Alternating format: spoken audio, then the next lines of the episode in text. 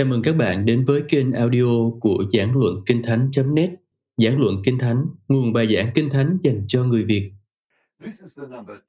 Đây là bài giảng thứ hai trong loạt bài về cầu nguyện và cầu thay. Những điều chúng ta đang nói đến rất là quan trọng vì cầu nguyện là nền tảng của tất cả mọi công tác thuộc linh của chúng ta. Nó là điều cần thiết chứ không chỉ là một ý tưởng hay ho mà thôi. Tất nhiên là ngay cả một đứa bé cũng có thể cầu nguyện, nhưng chúng ta nên học tất cả những gì chúng ta có thể về đặc quyền cơ đốc cơ bản này. Có rất là nhiều điều, nếu học được thì nó sẽ giúp cho chúng ta có được lòng tin quyết trước mặt Đức Chúa Trời. Chúng ta cần phải biết về điều kiện, phương pháp, hình thức và mục đích của sự cầu nguyện. Kinh Thánh sử dụng cụm từ mọi lời cầu nguyện, nghĩa là cầu nguyện có nhiều dạng. Và đó là một việc lành mà người của Đức Chúa Trời cần phải được trang bị kỹ càng. Tôi nghĩ mình nên chỉ đề cập đến cách những người trong Kinh Thánh cầu nguyện. Chúng ta đã nói đến trong bài giảng đầu tiên rằng Tăng ước có 230 lần đề cập đến việc cầu nguyện. Cựu ước cũng đề cập nhiều lần, nhưng ngôn ngữ Hebrew không có một từ chung để nói về việc cầu nguyện. Nhưng cựu ước sử dụng nhiều cách diễn đạt khác nhau để nói về việc những người nam và những người nữ kêu cầu Đức Chúa Trời của họ. Ngày nay, chúng ta có từ cầu nguyện, nhưng mọi người thường dùng việc lặp đi lặp lại một số hình thức hoặc là thói quen vô hồn như việc đọc một bài kinh và gọi đó là cầu nguyện. Chẳng hạn như chúng ta hay làm với bài cầu nguyện chung. Những lời cầu nguyện vĩ đại được ghi lại trong Kinh Thánh là những lời cầu nguyện phát xuất trực tiếp từ tấm lòng. Họ luôn cầu nguyện lớn tiếng và thường rất là ồn ào. Lời cầu nguyện thầm là một dạng tương đối hiện đại.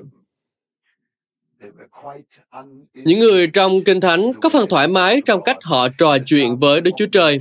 Trong thi thiên, họ thường gọi Đức Chúa Trời thức dậy và hỏi Ngài tại sao lại đi ngủ. Những người trong Kinh Thánh không có một tư thế đặc biệt nào khi cầu nguyện. David đã cầu nguyện một lời cầu nguyện quan trọng và như ông nói, ông đã sắp mình xuống trước mặt Chúa. Vào ngày lễ ngũ tuần, khi Đức Thánh Linh giáng xuống lần đầu tiên trên 120 môn đồ, lúc đó họ đang ngồi. Kinh Thánh thường mô tả việc những người đứng giơ tay hoặc là quỳ như là một cái hành động công nhận sự vĩ đại của Đức Chúa Trời. Và một ngày nào đó, mọi đầu gối sẽ quỳ xuống trước Chúa Giêsu Christ của chúng ta. Một hình ảnh đặc biệt được tìm thấy trong sách Esra. Ở đó, nhân vật chính được mô tả là cầu nguyện, xưng tội, khóc lóc và hạ mình trước đền thờ của Đức Chúa Trời. Trong sách Nehemi, việc cầu nguyện thậm chí còn thế tục hơn. Lời cầu nguyện kỳ lạ nhất là của Jonah khi ông cầu nguyện trong bụng của một con cá lớn. Mọi người đã kêu cầu Đức Chúa Trời và được Ngài nhậm lời ở giữa chiến trận hoặc trên biển, giống như là Phaolô hoặc là trước khi bị hành quyết, giống như là Ê Tiên và thường là trước khi chết. Những lời cuối cùng của Chúa Giêsu là một lời cầu nguyện. Chúng ta trước tiên nên đặt câu hỏi, cầu nguyện thực sự là gì? Câu trả lời cho câu hỏi này có khiến chúng ta kinh ngạc không? Chúng ta sẽ trả lời câu hỏi đó sau, nhưng tôi muốn bắt đầu với một câu kinh thánh mà có lẽ nó sẽ khiến nhiều người bối rối. Trong sáng thế ký chương số 4 và câu số 26, từ đó, người ta bắt đầu cầu khẩn danh của Đức Giê-hô-va. Đó là khởi đầu của việc cầu nguyện. Vậy, điều gì đã xảy ra trước đó? Có phải họ vừa mới khám phá ra rằng có một Đức Chúa Trời để kêu cầu, hay là họ đang ở trong giai đoạn bắt đầu của tôn giáo? Tôi sẽ giải thích. Trước lúc đó, thì con người không có cầu nguyện. Khi Đức Chúa Trời tạo ra Adam và Eva, thì cảnh trạng lúc này hoàn toàn khác biệt. Đức Chúa Trời đã ở trong khu vườn với họ.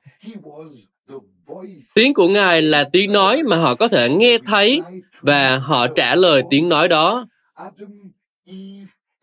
Adam và Eva, thậm chí cả Cain đã nói chuyện với Đức Chúa Trời. Đó là cảnh trạng khi Đức Chúa Trời tạo nên con người và bước đi trong khu vườn. Đức Chúa Trời gần gũi với họ. Họ luôn có thể đến được với Ngài.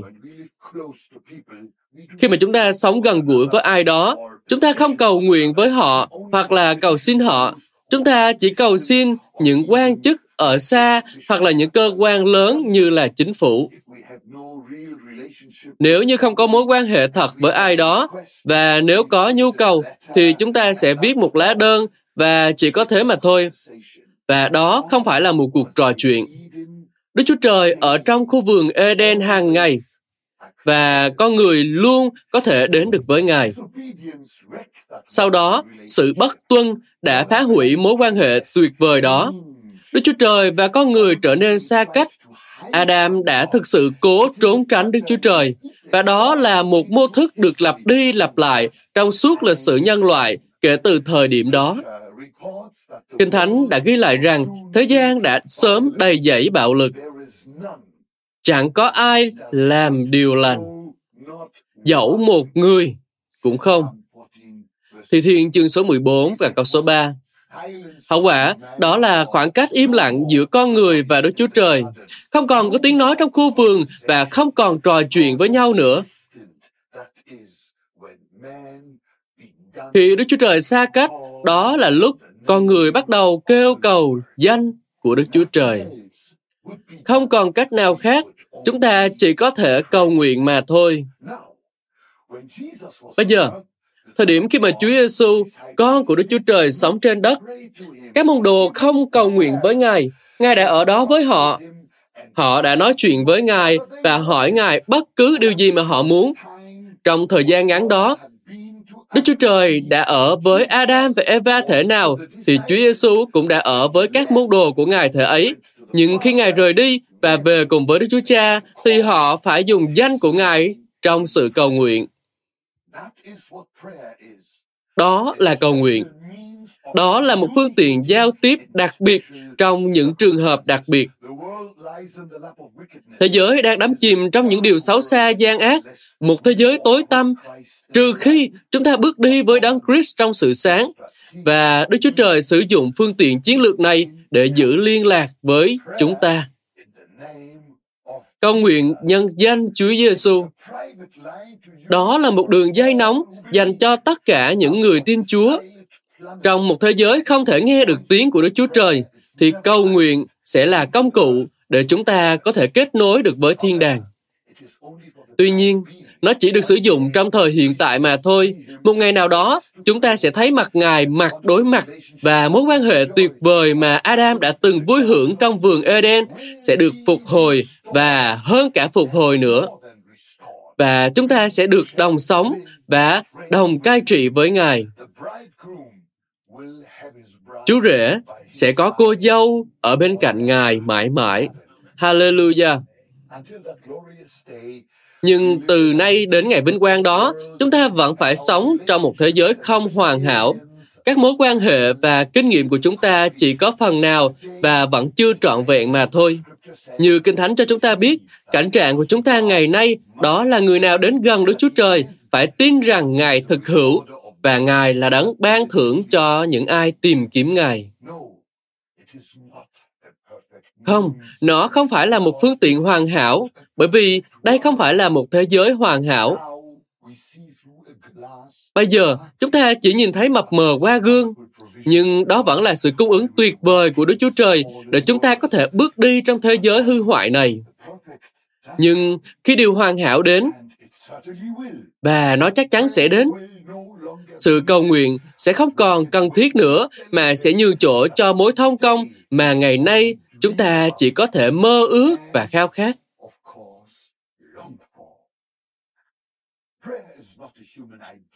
Cầu nguyện không phải là ý tưởng của con người.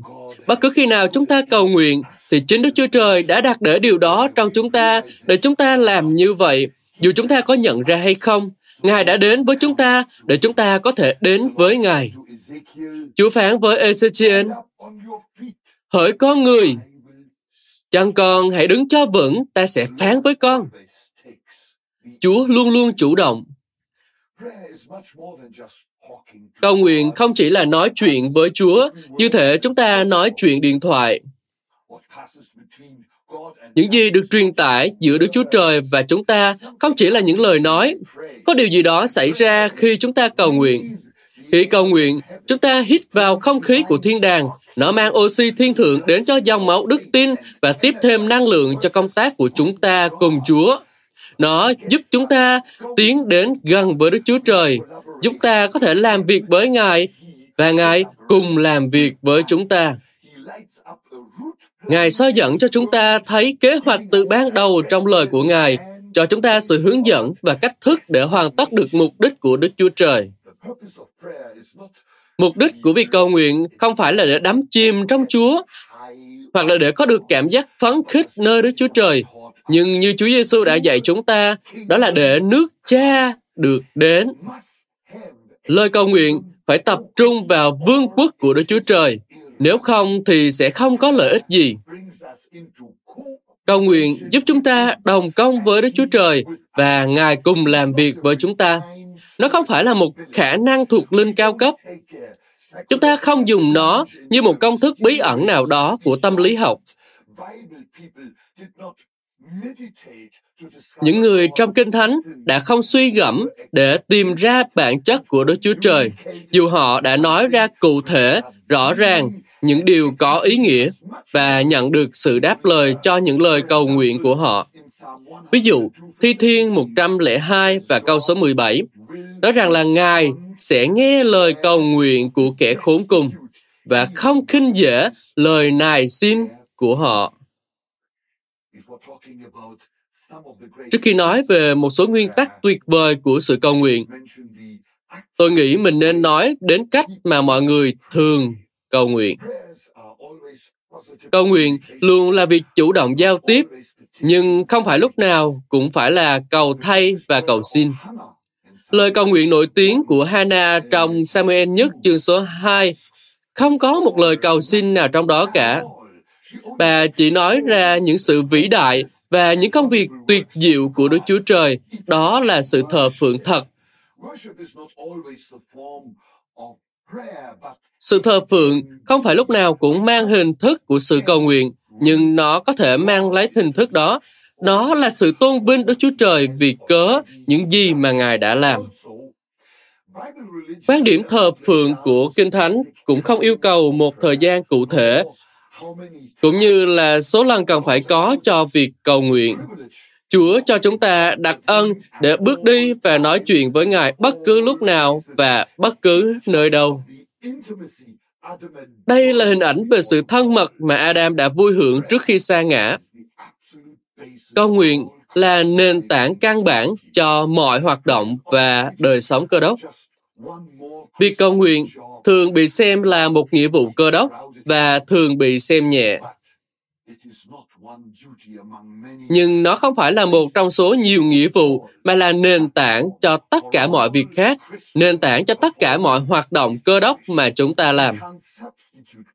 Chúng ta không thể thay thế lời cầu nguyện bằng những việc lành khác. Chúng ta có thể làm rất nhiều và không bao giờ cầu nguyện vì quên rằng Chúa Giêsu đã nói, ngoài ta, các con không làm gì được. Một số người làm rất nhiều điều cho Đức Chúa Trời. Điều này đáng lẽ phải được ghi nhận, nhưng họ không thể dành thời gian cho việc cầu nguyện trong lịch trình của họ. Họ bận rộn ở đây và ở đó, trong khi Đức Chúa Trời lại đang đứng đợi cho đến khi họ có thời gian cho Ngài. Ý tưởng của Đức Chúa Trời không phải là để chúng ta phải làm việc như những con vật mang lấy gánh nặng.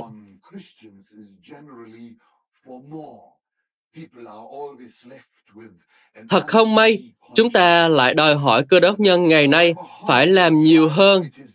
Họ luôn bị cáo trách rằng dù cố gắng đến đâu thì cũng không bao giờ là đủ. Họ đã không cầu nguyện đủ, đã không làm chứng đủ, đã không tham dự các buổi nhóm đủ, đã không đọc kinh thánh đủ, đã không dân hiến đủ, đã không yêu thương đủ. Nhưng nếu chúng ta cầu nguyện đủ, chúng ta có thể làm ít hơn nhưng đạt được nhiều kết quả hơn. Một số người nói về việc trở thành nô lệ của Đấng Christ. và họ nghĩ rằng họ nên làm việc như một nô lệ cho Đức Chúa Trời. Đúng là từ nô lệ đã được sử dụng. Tiếng Hy Lạp là doulas và từ này được sử dụng 120 lần trong Tân ước. Nhưng nó tốt hơn nên được dịch là đầy tớ.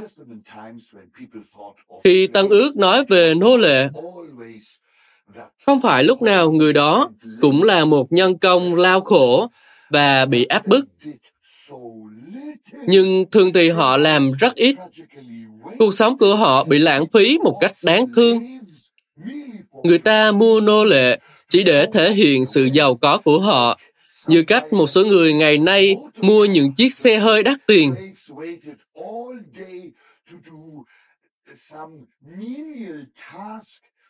Nô lệ chờ đợi cả ngày để thỉnh thoảng làm một số việc đơn giản như là mở cửa hoặc là rót rượu. Cũng có người cầu nguyện rằng, Chúa ơi, xin để con cháy hết mình cho Chúa. Và kết quả đáng buồn đó là nhiều lãnh đạo hội thánh đã bị kiệt sức khi phục vụ. Làm như vậy thì có ích lợi gì? Đức Chúa Trời có vui lòng khi thấy điều đó không? Chúa Giêsu không bao giờ bắt các môn đồ của Ngài phải làm nô lệ cho Ngài. Có vẻ tự nhiên và đúng đắn khi nghĩ rằng nhiệm vụ của mỗi cơ đốc nhân là làm hết mọi việc. Nhưng Đức Chúa Trời không yêu cầu chúng ta làm mọi việc Ngài chỉ muốn chúng ta làm theo ý muốn của Ngài.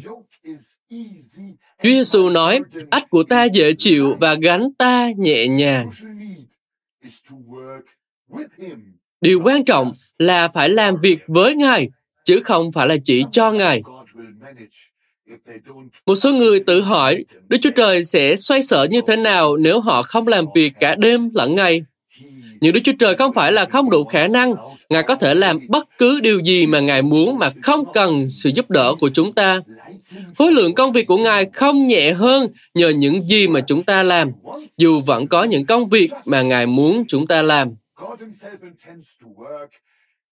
Chính Đức Chúa Trời muốn làm việc và Ngài muốn cho chúng ta vinh dự được ở bên Ngài khi Ngài làm việc và chia sẻ niềm vui với Ngài.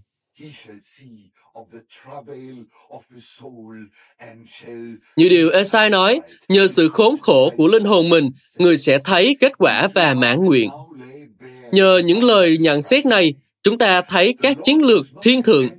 Chúa không phụ thuộc vào các nỗ lực phi thường của chúng ta và chắc gánh nặng lên chúng ta. Ấy chẳng phải bởi quyền thế, cũng chẳng phải bởi năng lực, nhưng bởi thần của ta, Chúa vạn quân phán vậy. Sachari chương số 4 và câu số 6. Từ quyền thế và năng lực ở đây, trong tiếng Hebrew là Kail và Koa, có nghĩa là nỗ lực, giải pháp, nguồn lực và sức bền của các dũng sĩ. Từ năng lực trong tiếng Hebrew là kar, không phải là quyền năng của Đức Chúa Trời, mà là quyền năng của Đức Chúa Trời thì khác nhưng đây không phải là nguồn quyền năng. Đức Chúa Trời không nỗ lực, nhưng chúng ta phải nỗ lực. Sức mạnh của con người và quyền năng của Đức Chúa Trời là hai loại hoàn toàn khác nhau. Ma quỷ cuối cùng sẽ bị đánh bại qua sự yếu đuối. Sự yếu đuối của chúng ta như Đấng Christ đã chấp nhận sự chết trên thập tự giá khi kẻ thù có ý định giết hại Ngài. Sách các quan xét cho biết về những người yếu đánh bại những kẻ mạnh, như là Samga dùng gậy thuốc bò, hoặc là Samson với xương hàm của một con lừa, hoặc là Gideon với bình đất, hoặc là Jaen với một cái cọc lều. Đức Chúa Trời sử dụng chúng ta như là hàm lừa của Samson. Ngài đã chọn những điều yếu kém để đánh bại những điều mạnh. Chúng ta là những điều yếu kém mà qua đó Đức Chúa Trời đã định để đánh bại ma quỷ và đem đến sự công bình đời đời. Chúng ta không cần phải cố gắng khiêm tốn, vì dù sao thì chúng ta cũng không vĩ đại như điều mà chúng ta nghĩ. Không ai trong chúng ta có gì đáng để tự hào.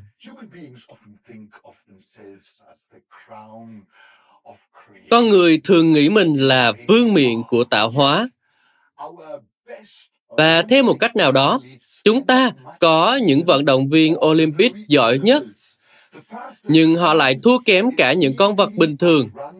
Thực tế là con người dễ dàng bị vượt qua bởi ngựa, mèo, chó, khỉ và thậm chí là chim sẻ.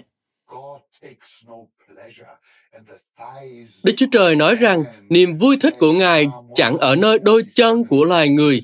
Thi Thiên 147 câu số 10. Trí thông minh của chúng ta cũng sẽ không bao giờ bằng với sự khôn ngoan của các thiên sứ. Bằng cách quan sát vũ trụ kỳ diệu này, chúng ta thấy rằng mình chỉ là những tạo vật hay hư mất, không phải là những tạo vật bất tử, không phải máy móc. Dù vậy, Ngài vẫn chọn chúng ta. Thực ra, đó chính là lý do mà Ngài đã chọn chúng ta, không phải vì khả năng thể chất hay là khả năng trí tuệ của chúng ta, mà là để tôn vinh danh của Ngài. Những gì chúng ta làm chỉ là những gì mà Chúa đã làm thông qua chúng ta, và khả năng tốt nhất của chúng ta chỉ là một yếu tố cực kỳ mong manh. Đó là đức tin hành động bởi tình yêu thương. Bản thân việc cầu thay không phải là việc gì đó oai hùng hay là vinh hiển. Nó chỉ đơn giản là tình yêu thương và sự quan tâm đối với những người hư mất. Ngay cả những điều đó cũng đến từ Đức Chúa Trời. Ngài lấy đi tấm lòng bằng đá của chúng ta và đặt vào trong chúng ta một tấm lòng bằng thịt. Nếu tấm lòng của chúng ta biết yêu thương thì đó là bởi vì nó đã được tuôn đổ vào đó bởi Đức Thánh Linh như lời của Đức Chúa Trời đã phán. Đức Chúa Trời tìm kiếm những tấm lòng và đời sống mà qua đó Ngài có thể tuôn đổ tình yêu của Ngài vào. Nếu không cầu thay, thì những lời cầu nguyện của chúng ta sẽ bị lệch lạc và hướng về chính mình mà thôi. Một số người thực sự xem việc cầu nguyện như là một cách để họ trốn tránh tất cả, quên đi mọi người và mọi thứ ở xung quanh mình. Họ đóng cửa phòng và cầu nguyện như điều mà Chúa Giêsu đã phán. Nhưng sau đó, họ nói với Đức Chúa Trời về những gì mà họ muốn cho chính họ. Xin Chúa ban phước cho con, cho vợ con, cho con trai con và vợ của nó. Và chỉ con và chúng con mà thôi, ngoài ra không còn gì khác nữa. Nhưng thực ra, cầu thay nghĩa là chúng ta nhớ về mọi người và mọi việc. Vậy, trước hết, ta khuyên dạy con phải dâng lời khẩn nguyện, nài xin, cảm tạ và cầu thay cho mọi người, cho các vua, cho tất cả những người lãnh đạo. Đó là điều tốt đẹp và hài lòng Đức Chúa Trời cứu Chúa chúng ta. Một lợi thế của việc cầu thay là chúng ta có thể nói chuyện với Đức Chúa Trời về những tình huống quan trọng mà những người có thẩm quyền đang đối mặt và cầu nguyện để ý muốn của Đức Chúa Trời sẽ được nên như điều Chúa Giêsu đã dạy chúng ta. Chúng ta đóng cửa phòng khi chúng ta cầu nguyện, nhưng những ảnh hưởng của nó sẽ lan rộng khắp thế giới bên ngoài như điều mà Chúa Giêsu đã nói. Cầu thay đó là một công cụ ích lợi nhất cho thế giới này mà chúng ta sở hữu. Cầu thay tác động đến xã hội. Chúng ta biệt riêng ra khỏi thế gian để bày tỏ tình yêu với thế gian, để xác định những rắc rối của nó và xử lý chúng bằng lời cầu nguyện. Tiên tri Ezechiel ngồi xuống tại một vùng đất xa lạ với các tù nhân chiến tranh. Ông đến với những người đã phạm tội và lưu đày. Ông quan tâm và liên hệ đến họ. Đến nỗi, Đức Chúa Trời gọi ông là con người. Tôi luôn cảm động khi đọc thấy từ con người. Ông chính là hình bóng của Chúa Giêsu. Đấng đã bị liệt vào hàng tội nhân và tự gọi mình là con người. Bây giờ, cầu nguyện và thực hành đi đôi với nhau như là giày và chân. Bước đi với giày thì sẽ dễ dàng hơn. Và quỳ gối cầu nguyện trước Chúa sẽ giúp chúng ta bước đi trên con đường bằng phẳng và loại bỏ những chướng ngại. Và lúc đó, lời của Ngài dành cho chúng ta đó là hãy bước đi. Tác giả Thi Thiên 18 nói, Tôi kêu cầu Chúa, và kết quả là Ngài đã giữ cho ngọn đèn của tôi luôn cháy. Dân Israel tin nơi Đức Chúa Trời và tường thành của Jericho đã sụp đổ. Nhưng Joshua không chỉ dừng tại đó rồi về nhà và uống một vài tách trà. Ông đã dẫn quân đội của mình chiếm lấy thành phố đó cho Đức Chúa Trời. Hallelujah! Paulo đã nói về việc cầm vũ khí công chính bằng cả tay phải lẫn tay trái trong Corinto nhì chương số 6 và câu số 7. Paulo thường xuyên nhìn thấy những người lính La Mã, họ mang theo một chiếc khiên trong tay trái và một thanh kiếm ngắn ở bên phải của họ để chiến đấu. Điều này được mô tả trong Ephesos chương số 6, câu số 16 và số 17. Ông hình dung chiếc khiên là đức tin và gươm là lời của Đức Chúa Trời. Cầu nguyện và đức tin ở bên trái của chúng ta và ở bên phải của chúng ta chiến đấu bằng cách rao giảng lời của Đức Chúa Trời. Sự an toàn của chúng ta không phải do phòng thủ mà là ở chỗ tấn công. Hơn nữa, chúng ta không thể hoàn tất được tất cả mọi ý muốn của Đức Chúa Trời nếu chúng ta không cầu nguyện. Cầu nguyện là ý muốn của Đức Chúa Trời. Mong muốn của Ngài không chỉ đơn thuần là để chúng ta làm điều gì đó, mà còn là để trở thành một điều gì đó. Chúng ta không thể có mối tương giao với Ngài nếu chúng ta không trông đợi nơi Ngài. Khi Joshua nhận lấy vai trò lãnh đạo dân Israel trong hành trình chinh phục Canaan, ông đã gặp một người đàn ông với một thanh kiếm rút ra. Đó là thiên sứ của Chúa. Thiên sứ nói rằng, ông là chỉ huy quân đội của Chúa. Giờ đây ông đã đến. Joshua không bao giờ được định để phải tự mình chiếm xứ hứa. Điều đó đơn giản nghĩa là Đức Chúa Trời đã định để Israel sẽ đi vào và chiếm hữu xứ hứa, nhưng Joshua và quân đội Israel chính là đồng minh của Đức Chúa Trời. Chiến trận là của Chúa, nhưng nó chưa phải là tất cả. Joshua đã chấp nhận quyền lãnh đạo của vị tướng chỉ huy mới này và hỏi, mệnh lệnh của ông là gì? Chúa truyền cho đầy tớ của Chúa làm điều gì? Và Joshua đã nhận được một câu trả lời nhanh chóng. Ông mong đợi sẽ biết được chiến lược của Chúa, rằng phải đánh khi nào và bằng cách nào. Nhưng thay vào đó, mệnh lệnh đưa ra đó là hãy cởi giày khỏi chân vì nơi con đứng là đất thánh. Joshua chương số 5, câu số 14 và câu số 15. Nói cách khác, thờ phượng, cầu nguyện và mối quan hệ của chúng ta với Đức Chúa Trời cần phải đến trước mọi thứ. Nếu Đức Giê-hô-va không xây cất nhà, thì thợ xây có lao nhọc cũng luống công. Thi Thiên 127 câu số 1. Phần đoạn này nói về ngôi nhà, một từ liên hệ đến những đứa con trong một gia đình. Đối với chúng ta ngày nay, đó là hội thánh, gia đình đức tin của chúng ta. Có những người làm các công việc vô cùng khó nhọc, những thợ xây làm lụng lao nhọc. Từ lao nhọc mà Thi Thiên nói đến nghĩa là khổ cực và khó nhọc. Nhưng nếu không có Chúa bên cạnh, thì tất cả những sự khó nhọc, khổ cực của chúng ta đều sẽ vô ích. Mọi công việc của hội thánh đều là vô nghĩa, trừ khi nó tạo ra kết quả. Mọi người phải hiệp một trong Đấng Christ. Lời cầu nguyện đi trước mọi việc, nhưng không có nghĩa là nó là tất cả. Để ngôi nhà được xây dựng, chúng ta phải vất vả. Tất nhiên là có những việc được thực hiện chỉ bằng lời cầu nguyện. Tôi đang nói về những người cầu nguyện ít và làm việc nhiều, nhưng cũng có một số người cầu nguyện nhiều và làm việc ít. Chúng ta hay dễ bị cực đoan khi nói về việc cầu nguyện, rằng tất cả những gì chúng ta cần phải làm đó là cầu nguyện và tin cậy, và phần còn lại Đức Chúa Trời sẽ làm.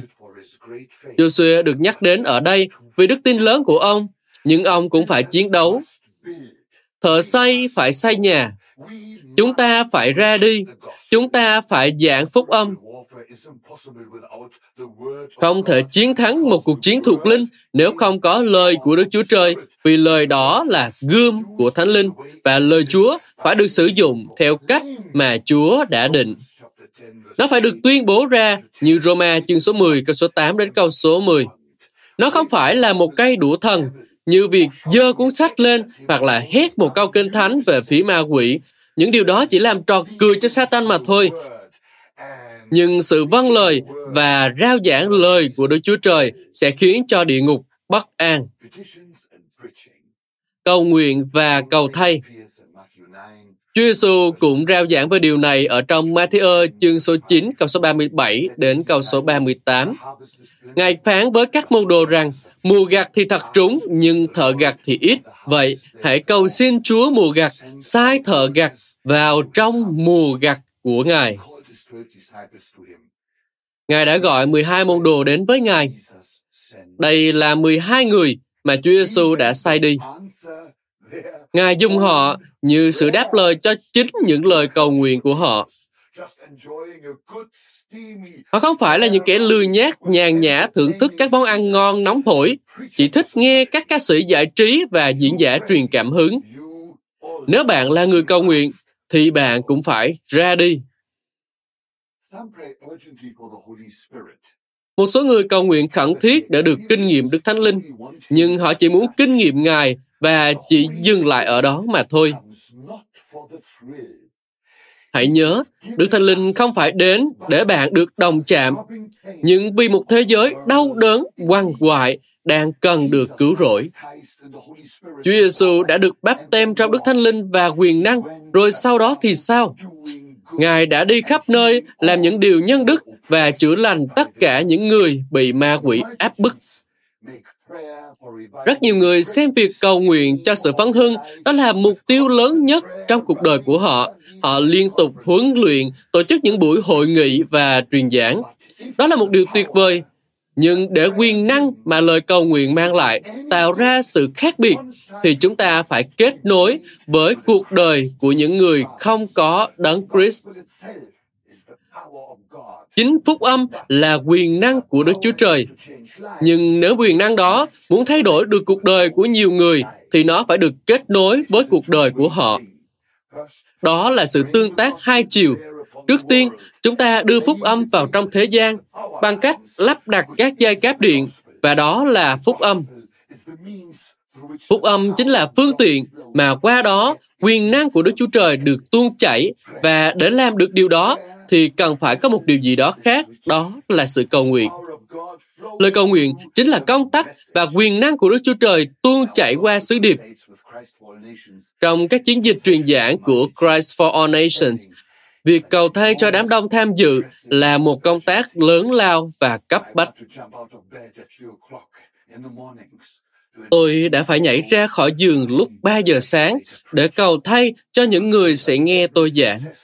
Có thể nói rằng mọi chiến dịch của chúng tôi thành công được đều là nhờ sự cầu thay.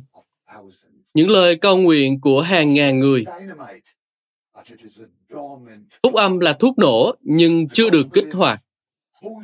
Phúc âm là giáo lý, nhưng khi nó được công bố ra từ miệng của những người rao giảng, thì nó sẽ giải phóng sức mạnh bùng nổ nó cần phải được kích nổ cầu thay chính là kiếp nổ của phúc âm truyền giáo mà không cầu nguyện, đó là một quả bom mà không có kiếp nổ và cầu nguyện mà không truyền giáo đó là một kiếp nổ mà không có chất gì để nổ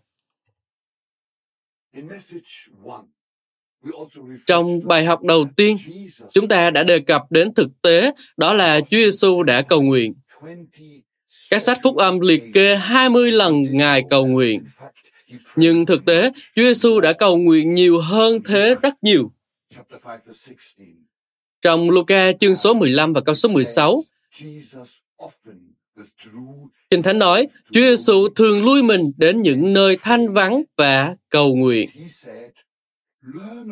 Và rồi Ngài nói, hãy học theo ta. Sau đó, các môn đồ đến gần Ngài và hỏi, xin Chúa dạy chúng con cầu nguyện. Họ đã quan sát, lắng nghe và biết cách cầu nguyện là như thế nào. Chúa Giêsu không nói về cầu nguyện giống như một thói quen mang tính hình thức.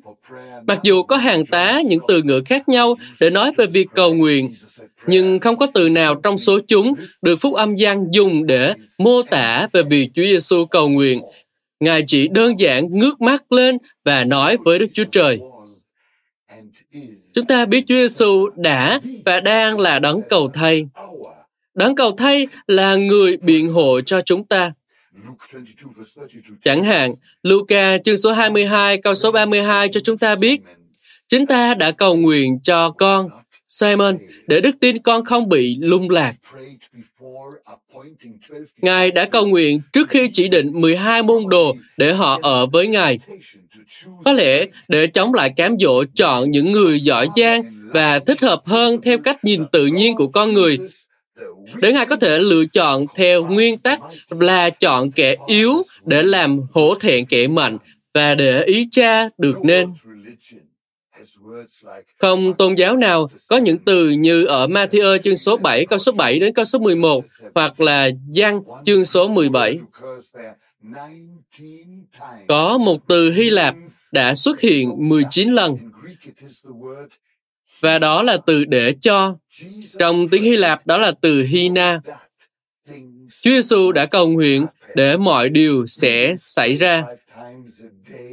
Hàng triệu người cầu nguyện năm lần một ngày, nhưng không vì lý do gì cả.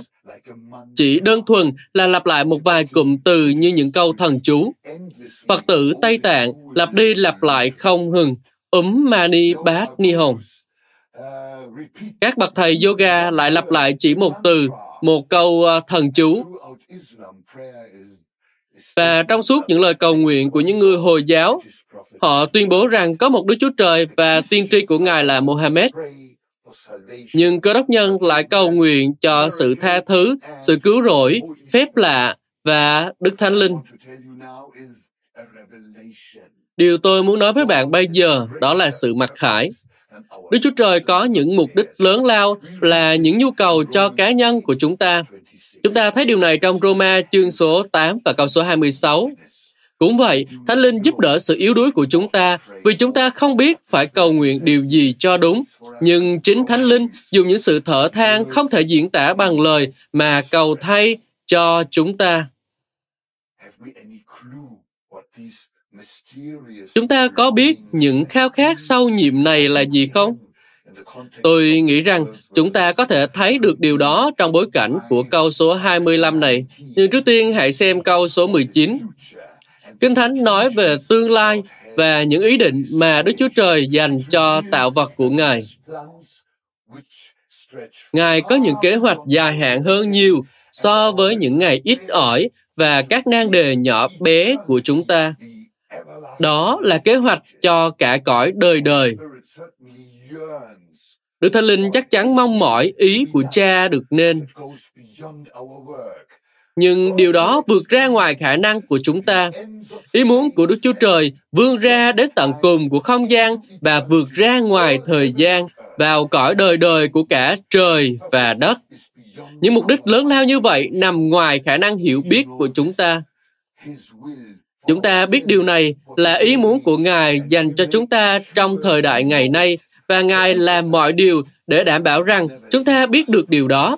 Tôi nhấn mạnh rằng Ngài sẽ không bao giờ để chúng ta lang thang, quờ quạng từng ngày trong tối tâm. Đức Chúa Trời giữ lời hứa dẫn dắt chúng ta bằng sự đảm bảo chắc chắn mà chúng ta không cần phải cầu xin và nài nỉ.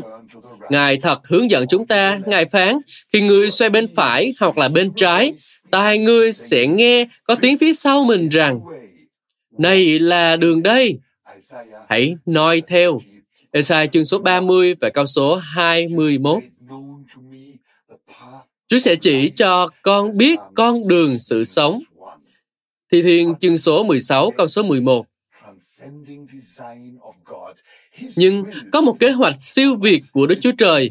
Ý muốn của Ngài đối với mỗi chúng ta chỉ là một phần nhỏ trong kế hoạch vĩ đại này. Kế hoạch chi tiết đời đời mà chúng ta không bao giờ có thể đọc hoặc là hiểu được. Tất cả những điều mà chúng ta biết là Ngài có những kế hoạch vô hạn, nhưng chúng ta không biết chúng là gì. Đức Thánh Linh thì biết, và Ngài đang ở bên trong chúng ta. Ngài dâng những điều đó lên cho Đức Chúa Trời. Sự thở than của Ngài tuôn ra từ nơi sâu kín của con người của chúng ta. Chúng ta hiệp một với Ngài và trong lòng nổi lên một khao khát. Chúng ta không thể diễn tả thành lời những điều bên trong của chúng ta để thay đổi toàn bộ thế giới và tương lai. Chúng ta hiệp một với Đức Chúa Trời trong ước muốn về một thế giới mới, dù chúng ta không có từ ngữ nào để mô tả về những cái điều đó. Nhưng Đức Thánh Linh cầu nguyện bên trong chúng ta khi chúng ta trông đợi và tương giao với Đức Chúa Trời. Chúng ta được định sẵn để đồng cai trị với Đấng Christ. Chúng ta được chọn để đảm nhiệm một vai trò đời đời trong vương quốc của Đức Chúa Trời. Chúng ta có sự sống đời đời và nó liên kết cuộc đời của chúng ta với cả cõi đời đời. Chúng ta được đưa vào dòng sông bất tử của Ngài. Chúng ta đang tiến vào thế giới của ngày mai, của cả cõi tương lai.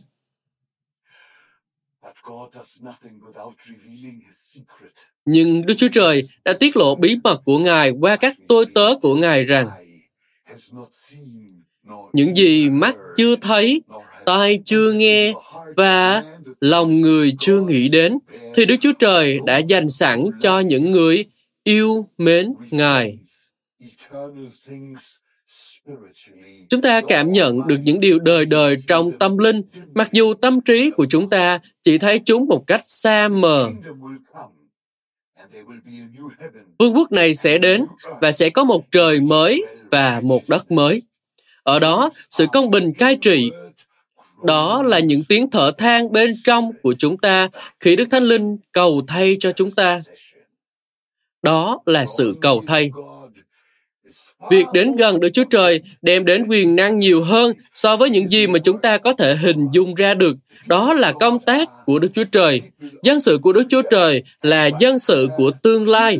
Và bằng lời cầu nguyện trong tâm linh, chúng ta đang kiến tạo tương lai. Sự cầu thay không thể diễn tả được bằng lời của chúng ta sẽ được lắng nghe. Chúa Giêsu đã dạy các môn đệ của Ngài một cách mới để cầu nguyện. Dĩ nhiên, chúng ta cầu nguyện trong danh của Ngài.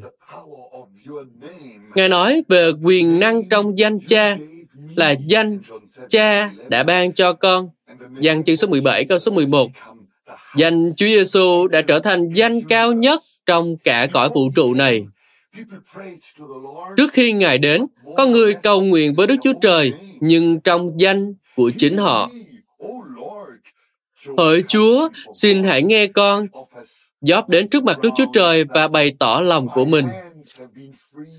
Dù trong đôi tay con không có bạo lực, và lời cầu nguyện của con trong sạch.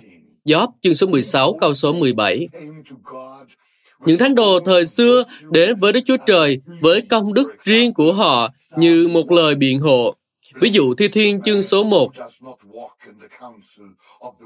Phước cho người nào chẳng đi theo mưu kế của kẻ ác, chẳng đứng trong đường tội nhân, không ngồi chỗ của kẻ nhạo báng.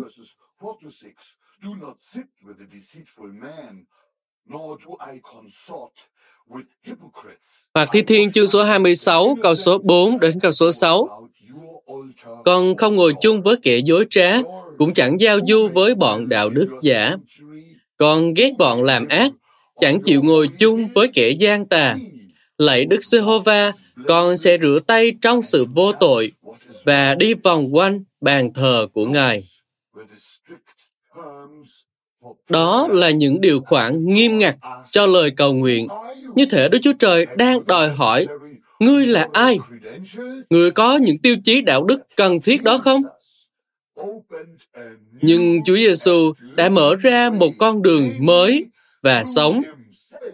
Cụ thể, đó là thông qua chính Ngài, qua huyết và giao ước của Ngài. Hoặc như là điều mà Ngài đã nói, đó chính là qua danh của Ngài. Tài khoản ngân hàng trên trời của chúng ta không phải là tài khoản tiền gửi từ công đức của chúng ta, mà là chính của Đấng Christ.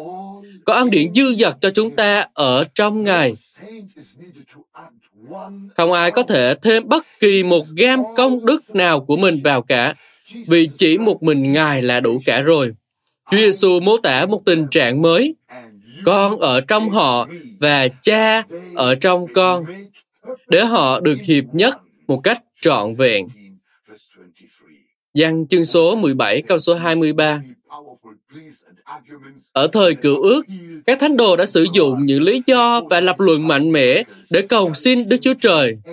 Họ trích dẫn các phép lạ của Ngài đã làm trong quá khứ để thách thức Ngài tiếp tục duy trì vinh hiển của Ngài. Họ xưng ra những điều của cả dân tộc họ. Thậm chí, Môi-se đã sẵn sàng hiến thân mình làm của lễ hy sinh để có thể nhận được sự cứu chuộc và sự đáp lời cho những lời cầu nguyện của họ. Nhưng chúng ta được trọn vẹn trong đấng Christ. Danh của Ngài giúp lời cầu nguyện của chúng ta đến được với tai của đấng toàn năng. Hallelujah. Điều này nghĩa là chúng ta có thể là những chiến sĩ cầu nguyện, là cộng sự với Đấng Christ, Đấng đã cầu nguyện trong vườn Gethsemane. Trong Đấng Christ, Ngài dùng miệng trẻ thơ và trẻ con đang bú mà lập nên sức mạnh của Ngài. Trong cựu ước, lời cầu nguyện dường như là đặc quyền của các vua, các tiên tri và thầy tế lễ nổi tiếng và cao quý.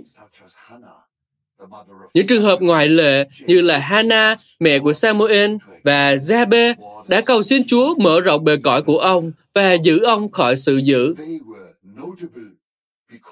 Thậm chí, họ còn đáng được chú ý vì những lời cầu nguyện của họ tình cờ liên quan đến cả quốc gia.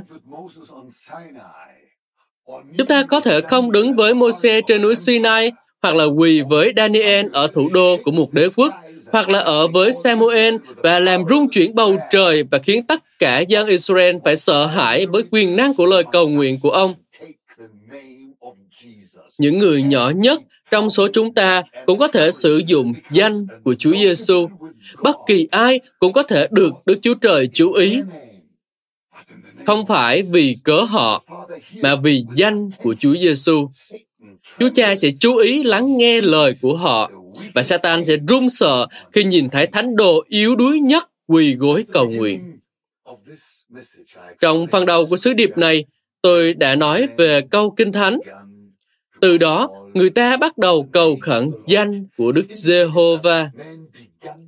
Câu kinh thánh này cho thấy rằng con người đã bắt đầu cầu nguyện. Nhưng còn hơn cả việc chúng ta kêu cầu danh Chúa, đó là chúng ta cần phải kêu cầu đúng cách. Họ biết họ đã nói với ai. Ngài không phải là một thứ gì đó vô danh, nhìn vào trái đất từ một khoảng xa xôi. Ngài là Đức Chúa Trời. Ngài có một danh, bởi vì Ngài là một thân vị. Theo nghĩa nào đó, đó tự như là một con người.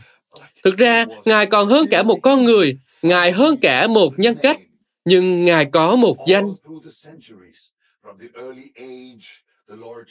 Suốt nhiều thế hệ, thậm chí từ thuở ban đầu, Đức Chúa Trời đã mở lòng với dân của Ngài và càng ngày càng bày tỏ cho họ nhiều hơn về Ngài. Chúng ta càng nhìn thấy Ngài, chúng ta càng ấn tượng với Ngài. Danh của Đức Giê-hô-va trở nên kỳ diệu cho đến khi nó trở thành danh của Chúa Giêsu Christ. Danh mà chúng ta kêu cầu cũng bao trùm toàn bộ thân vị của Chúa Giêsu Christ. Cầu nguyện và cầu thay đưa thiên đàng và trái đất đến gần với nhau. Trái đất đầy rẫy sự gian ác. Sự gian ác đó tràn ngập hành tinh này. Sự tối tăm gian ác đang vây phủ và bầu khí quyển của trái đất đang bị ô nhiễm bởi những điều ác. Nhưng lời cầu nguyện mang đến sự tươi mới của gió, thánh linh nếu chúng ta bỏ bê việc cầu nguyện, tâm linh của chúng ta sẽ bị nghẹt thở. Chúng ta cần phải cầu nguyện để lấp đầy phổi của chúng ta bằng hơi thở của thiên đàng. Lời cuối của tôi dành cho các bạn trong thông điệp này đó là những gì Kinh Thánh nói. Mọi người cần phải cầu nguyện luôn, chớ hề nản lòng. Nghĩa là chúng ta sẽ nản lòng nếu chúng ta không cầu nguyện. Các bạn vừa nghe xong bài giảng được phát trên kênh audio của giảng luận Kinh Thánh. Kênh nhằm cung cấp cho các tín hữu và tôi tớ Chúa người Việt những bài giảng chọn lọc của các diễn giả kinh điển trong những thời đại khác nhau. Để biết thêm thông tin về chúng tôi, xin vui lòng truy cập trang web giảng luận kinh thánh.net. Xin chào và hẹn gặp lại các bạn trong những bài giảng tiếp theo.